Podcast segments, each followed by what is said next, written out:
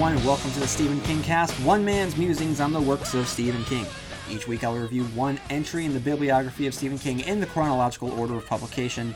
And what I'm doing right now is I am going much more in depth into the world of the Dark Tower and the drawing of the three and examining the relationships between the Dark Tower with, I'm sorry, the drawing of the three with the other Dark Tower uh, novels and just building the context around the drawing of the three that I couldn't do in the drawing of the three review, which I released. Um, because I, I couldn't really get into heavy spoilers in the drawing of the three review for those that have not finished the Dark Tower series. So, if you are listening to this, um, if you have not finished the Dark Tower series, I strongly advise you to stop listening right now and go out and finish the Dark Tower series because I'm going to be getting into some very, very heavy spoilers, and the Dark Tower is a reading experience that I think that everyone should be able to enjoy for themselves without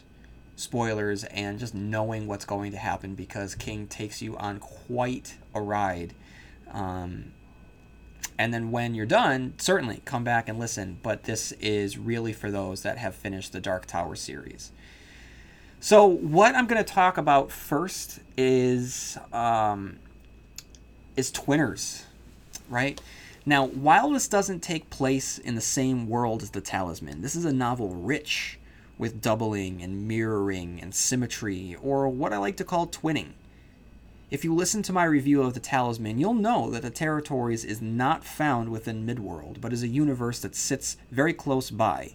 The connection between the world of the Territories and our Earth comes with very specific rules that reveal that each of us has a corresponding twin in the Territories, and vice versa. While King doesn't state that this rule applies to our characters in the drawing of the three, we still very clearly have a sort of twinning occurrence which makes this novel share a thematic connection to the talisman.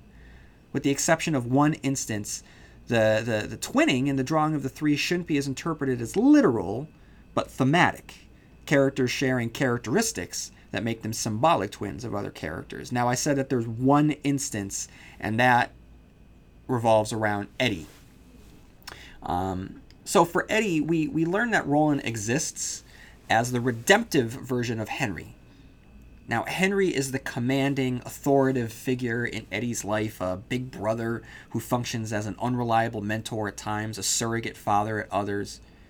It's because of Henry that Eddie lives the drug smuggling, addicted life he leads when we first meet him, and it should come as no surprise that their fate is intertwined with a tower occupied by a shadowy figure who functions as the greatest evil in their life. This mirrors Roland's own journey, which will take him to the tower of all towers, which has occupied what could be the basis for all evil, and that, of course, is the Crimson King. Whether or not the Crimson King is the basis for all evil is something that I will analyze in much greater detail when I eventually get to my review of The Dark Tower, because I believe that King has some very interesting points to make about evil by the time he wraps up his story. Now, regardless, Eddie and Roland have a vicious man holed up in their tower, one who underestimates his enemy, and Roland has a vicious man holed up in his tower, one who underestimates his enemy as well.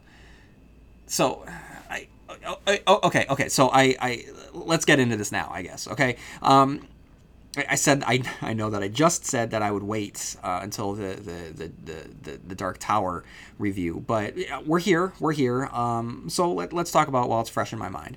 Now, um, in Insomnia and Black House, the sequel to The Talisman, uh, the Crimson King is presented a lot differently than he's presented by the time we meet him in the concluding pages of The Dark Tower. Now, in Insomnia and Black House, I mean, he is presented as a universal cosmic entity, you know, a, a, dangerous creature that I would describe as a more manipulative, ambitious version of the spider from It. You know, it, it appeared at the time uh, that of all of the monsters and villains that King has created, you know, the the Leland Gaunts, the Randall Flaggs, Pennywise the Dancing Clown.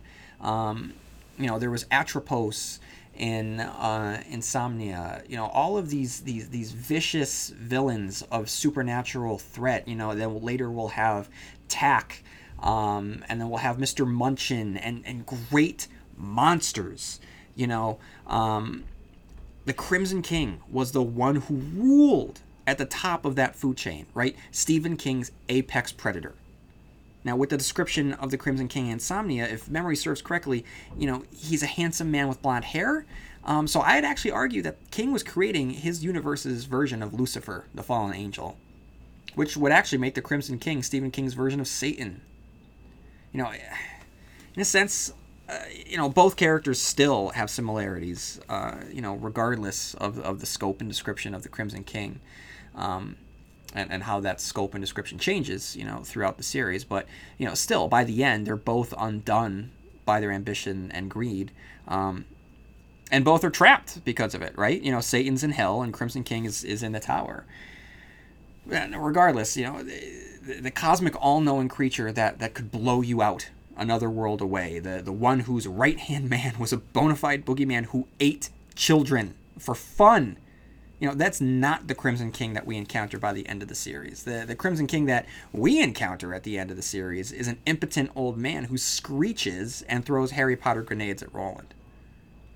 You know, I again, like, like I said, I, I think that King is making a point about what evil really is. And it's probably no coincidence that a whole novel dealt with Wizard of Oz imagery, right? You know, I, with uh, Wizard and Glass. So in essence, he's King's probably stating that there isn't a great and all powerful Oz, just a man behind the curtain, or in this case, a man locked within the tower. And when, when once we believe that he employed monsters, as seen in Black House and Insomnia, by the end, he's merely running an organization made up of blue collar criminals, you know, the Can-Toi, which make him less of a Sauron, more of a Tony Soprano. And in the Stephen King universe, our version of Tony Soprano is Enrico Balazar. So that was a detour that I didn't expect to take, but you know, again, it emphasizes the twinning between our characters of Roland and Henry, of the Two Towers, and surprisingly enough, of, of Balazar and the Crimson King.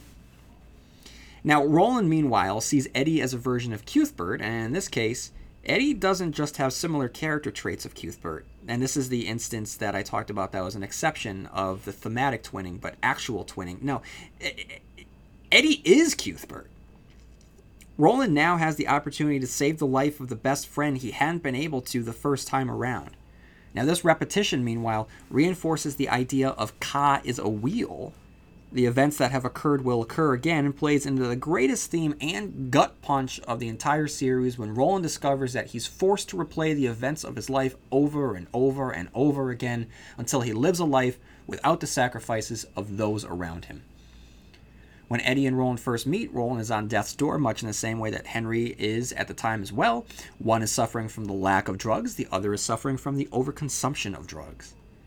Now, whether King knows it at this point is not clear, but Eddie, as a reincarnated version of Cuthbert, is very clear to the reader upon reread. On page 99, King writes, All the same, he liked Roland, feared him, but liked him as well, suspected in time he could love him, as he loved Henry. Now, if you or I were to feel an alien presence in our minds, I doubt that our response would be to initially like the other mind. And King is, um, well, he's the king, right, of, of recreating natural responses. So if the natural response is to reject another mind within our own, then there must be a reason for Eddie to respond the way he does to Roland's presence. On one hand, you have the fact that Roland reminds Eddie of Henry, but I'm going to argue that there's more to it than that. We'll later learn that Roland believes that Eddie is the resurrection of his long lost friend. And if that's the case, and it is, any personality trait of Henry's that resembles Roland's own are the universe's way of recreating the relationship. Remember, if you listen to my two part Gunslinger review, I stated that the story of Roland isn't derivative of other cowboy star stories, but instead is the cowboy story. And that on any other story involving cowboys in the West is just an echo of Roland's own, which plays out on a universal or rather multiversal scale. When the essence of Cuthbert is reborn in New York, he comes with a cosmic blueprint that includes a best friend who, whether his actions are selfish or selfless, is the most important figure in the multiverse. And as a result, the blueprint imprints that best friend, or more fittingly, a recreation of that best friend for Cuthbert, Cuthbert in the form of Henry Dean. In the cosmic order of things, Henry isn't really a person at all, but a pale imitation of a real person, a carbon copy of a carbon copy. Now, if you see it that way, it should come as no surprise that his willpower is so easily broken under the spell of drugs. Another way of looking at Henry's condition is that, of course, he's a junkie. He has to be a junkie, because if he's addicted to drugs, Roland's addicted to finding the tower. And Henry, meanwhile, isn't just a twinner to Roland, but also the monkey on Eddie's back. He's the physical manifestation of the drugs which have almost overtaken Eddie's life. Now, Eddie Roland, I'm sorry, Eddie recognizes Roland instantly. I don't mean that he thinks he knows him from somewhere, but he understands him on the deepest level. While on the beach after the death of Henry, Eddie sums up Roland's personality in a nutshell on page 170, and he says, Then I'll elucidate. There are people who need people to need them. The reason you don't understand it is because you're not one of those people. You'd use me and then toss me away like a paper bag if that's what it came down to. God effed you, my friend. You're just smart enough so that it would hurt you to do that, and just hard enough so that you'd go ahead and do it anyway. You wouldn't be able to help yourself. If I was lying on a beach there and screaming for help, you'd walk over me if I was between you and your goddamn tower. Isn't that pretty close to the truth? And then he goes on to say, um, you know, except for your tower, Eddie utters a short laugh. You're a tower junkie, Roland. Um, so, I mean, how else does he understand this so completely about Roland, other than having known Roland in another life? Now, naturally, the most obvious doubling we have is that of Detta Odetta Holmes whose twin uh, personalities are dark funhouse reflections of the true essence within. With The Lady of Shadows, King places the racial tensions and the civil rights movement to the forefront of the story in a way that he hasn't done yet. He's explored the effects of racism in The Fire at the Black Spot and Mike's victimization at the hands of Henry, whose racist remarks represented a huge segment of the population in 1958 in uh, the novel It here in 1963, King opens up his exploration of the civil rights movement, placing Odetta higher up in the social class so we experience it from more of a macro level than just your small town, small minded racism. With Odetta, she's smart, she's educated, and she's rich. We witness the hypocrisy of those who treat her better than those with less money, less stature. It prevents, I'm sorry, it presents a more nuanced portrayal of the effects of racism than previously depicted in his works. Now, in terms of twinning, King places both representations of the character on opposite ends of the spectrum, with Odetta civilized, intelligent, and Detta of the streets, dirty, vulgar, dangerous, and angry. It's as if Detta represents every stereotype existing at this time, knowingly histrionic in her speech and actions as to draw more attention so that it's much harder for those to turn away. And then we have, excuse me, sorry. Then we have Jack Mort, who's the symbolic real world mirror of the man in black, and the in narrative puppet of that character. With Mort, not only do we have the doubling of the first novel's main villain, but we double up on a scene that we saw played out in the pages of The Gunslinger Jake's death. Okay, um, so that, that's really all that I have to say about um, Twinners right now. But what I want to do now again, I feel like I'm beating a dead horse with this every time I talk about the Dark Tower connections, but I need to talk a little bit about Flagg and the Man in Black and Walter and Martin and um, so what that means is that I'm going to read from page 362 so actually, it starts on page 361, and Stephen King writes that the gunslinger had known magicians, enchanters, and alchemists in his time. Some had been clever charlatans, some stupid fakes in whom only people more stupid than they were themselves could believe. But there were never had been a shortage of fools in the world, so even the stupid fakes survived. In fact, most actually thrived. And a small few actually had been able to do those black things of which men whisper. Those few could call demons and the dead, could kill with a curse or heal with strange potions. One of these men had been a creature the gunslinger believed to be a demon himself, a creature that pretended to be a man and called itself Flagg. He had seen him only briefly, and that had been near the end as chaos and the final crash approached his land. Hot on his heels had come two young men who looked desperate and yet grim, men named Dennis and Thomas. These three had crossed only a tiny part of what had been a confused and confusing time in the gunslinger's life, but he would never forget seeing Flagg change a man who had irritated him into a howling dog. He remembered that well enough. Then there had been the man in black, and then there had been Martin. Martin, who had seduced his mother while his father was away. Martin, who had tried to author Roland's death but had instead authored his early manhood. Martin, who, he suspected, he might meet again before he reached the tower. Or at it. So, there's our Flagg conundrum.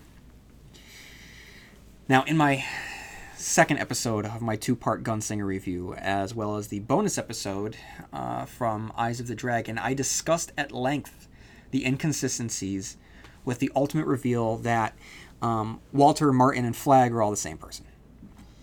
In the Eyes of the Dragon bonus episode, I made the argument uh, that for a character who's the embodiment of chaos, it makes sense that the pieces don't fit neatly and oftentimes fit with contradiction to one another, like we see here. However, we know that the reveal was not King's original intent his original intent as established within the narrative of the gunslinger and outside of the narrative here in the drawing of the three's introduction, it's clear that Walter and the Man in Black were two separate characters. So I'm going to read the, the introduction here. Specifically, on the bottom of page 11, um, King writes, and remember that this is not within the narrative, this is simply the author speaking to the reader through the pages of the text.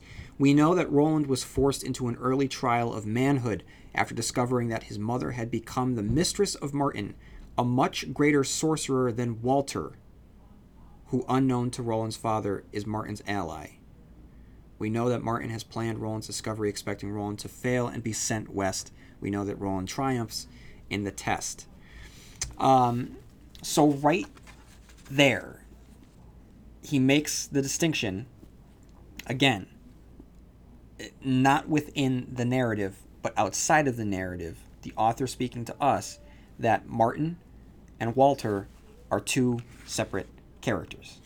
The reason that I say this is, again, just to point out that in the reading process, there's a difference between misdirection within a text and inconsistencies from the author these inconsistencies forced Stephen King to have to um, retcon what he had already written. Um, and we see those changes in um, the re release of The Gunslinger, in which he revised things to make this ultimate reveal that much more palatable. But again, if you were reading these novels as they were being published, you're trying to put the pieces together and the pieces don't fit with the ultimate puzzle picture that, that, that King presented to us by the end of the novel. So, again, on a thematic level, the inconsistencies work for a chaotic character, but I need to point out how much the story deviated and how not in control of it King really was. In Misery, Annie and Paul have a long conversation around what constitutes a cheat in storytelling. This, which will later come, like I said, with a revision and a retcon, this is a cheat. Okay, it flies in the face of what had already been established. Um, so I've already mentioned this a little bit, but I want to talk more about Ka is a wheel now, I've spoken of the twinning, uh, which reflects the theme of Ka as a wheel, and specifically foreshadows Roland's ultimate fate as a man trapped in what could be an infinite loop of a cursed existence. In earlier interviews, King suggested that Roland may not even live long enough to reach the tower, which suggests a redemptive end for Roland. Eventually, however, we all know that Roland does reach the tower, um, and when he does, it's revealed that he's been there before countless times and will reach the tower again. Um, first, that time travel aspect is first introduced in The Gunslinger with Jake being plucked from 1970s New York, but more specifically here um, with uh, a few timelines of New York. But more importantly, this novel foreshadows Roland's grim fate. Um, whether or not Stephen King knew what that fate was um, at the time, which he didn't, because that that's why I referenced the fact that in interviews and in forwards and afterwards, he he would mention how Roland might not even make it to the tower, which I don't believe was a misdirect on his part. Um, but I believe that uh, throughout his journey, he did have one idea maybe for an ending, but but changed it. Regardless, I found something here on page 101 uh, that that really fits with the ending as a as a dark example of foreshadowing. what a paragon of virtue you are, gunslinger! The man in black laughed. So the man in black is functioning as his conscience in this novel. He seemed to have taken up permanent residence inside Roland's head. You have killed the boy. That was the sacrifice that enabled you to catch me and, I suppose, to create the door between worlds. Now you intend to draw your three one by one and condemn all of them to something you would not have for yourself a lifetime in an alien world, where they may die as easily as animals in a zoo set free in a wild place. The tower, Roland thought wildly. Once I've gotten to the tower and done whatever it is I'm supposed to do there, accomplished whatever fundamental act of restoration or redemption for which I was meant to, then perhaps they. But the shrieking laughter of the man in black, the man who was dead but lived on as the gunslinger's stained conscience, would not let him go with that thought. So, you know, that's basically Roland's thinking that, hey, once I get to the tower, you know, the end will justify the means, but he's cut off completely by the man in black who just laughs um, in his head. So if the man in black is functioning here, because we know he's not dead, but it's just Roland's um, Roland, Roland's own mental state, um, then it could be like I had talked about in my second part of my two-part Gunslinger review. Um, that on some level, in the deep subconscious bowels of Roland's mind, he knows that what his his ultimate fate is, and this is the shrieking um, knowledge bubbling up to the surface. And while on the subject of Ka is a wheel, um, and it kind of goes back to what I was uh, speaking earlier of doubling about because Ka is a wheel and they've gone through this before, they they know on some level of each other. You, you have Eddie and Susanna, right?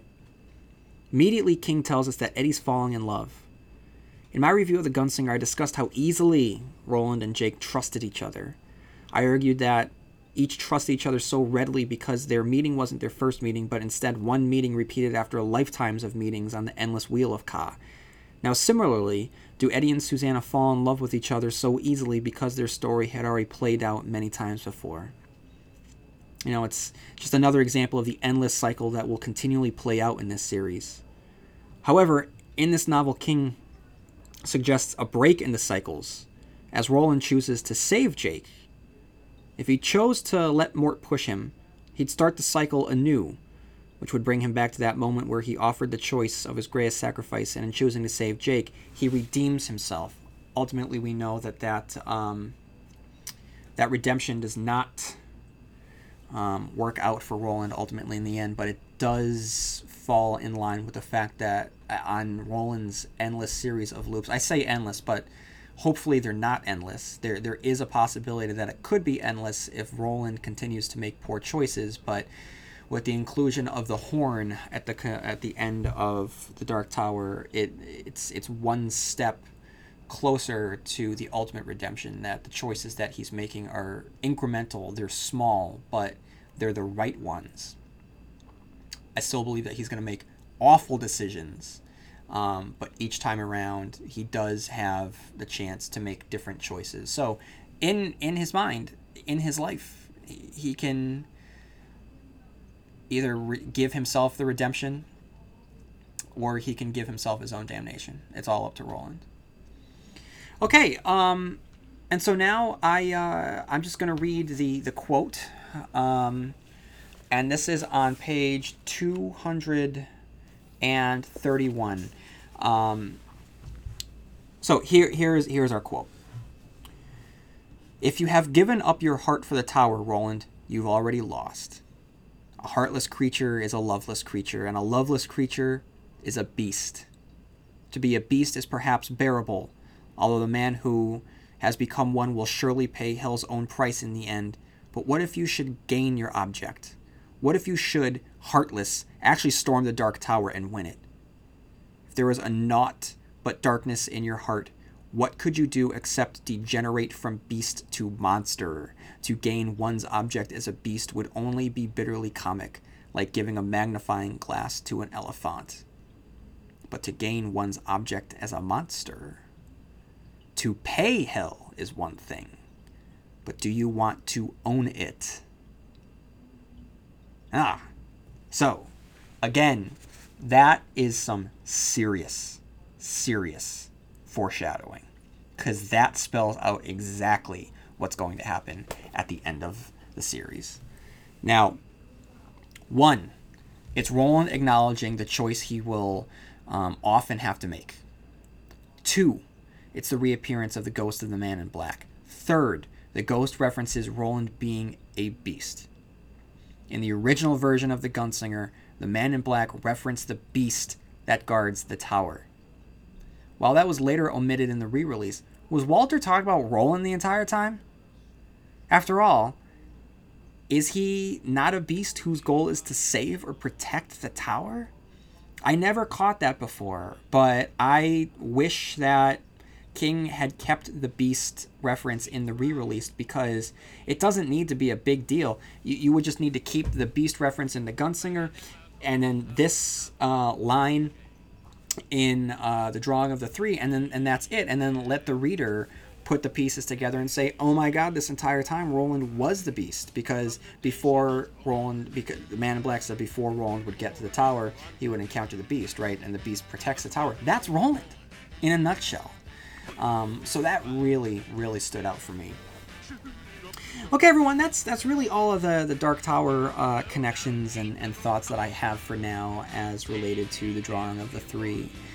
Um, but uh, you know, make sure that you, you stick around for next week as I dive into uh, the Tommyknockers, a much maligned um, Stephen King uh, novel that I look forward to to revisiting.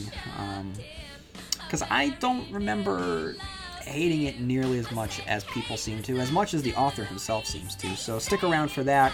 Um, and like I said in the other uh, drawing of the three um, episodes, uh, follow me on Instagram and Facebook and Twitter and Tumblr and Pinterest. And if you have a few minutes, please, it would do me a, a huge solid if you went over to iTunes and subscribed um, and wrote a review would um, really get the, the word out there on the Stephen King cast. And everyone, have a great week, and I will see you here next week. Same King time, same King channel, Stephen King cast.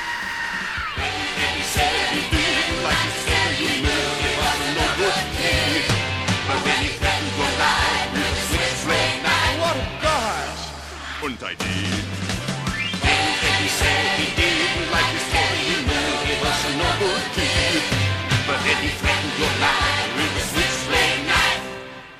What a god! Ich cry.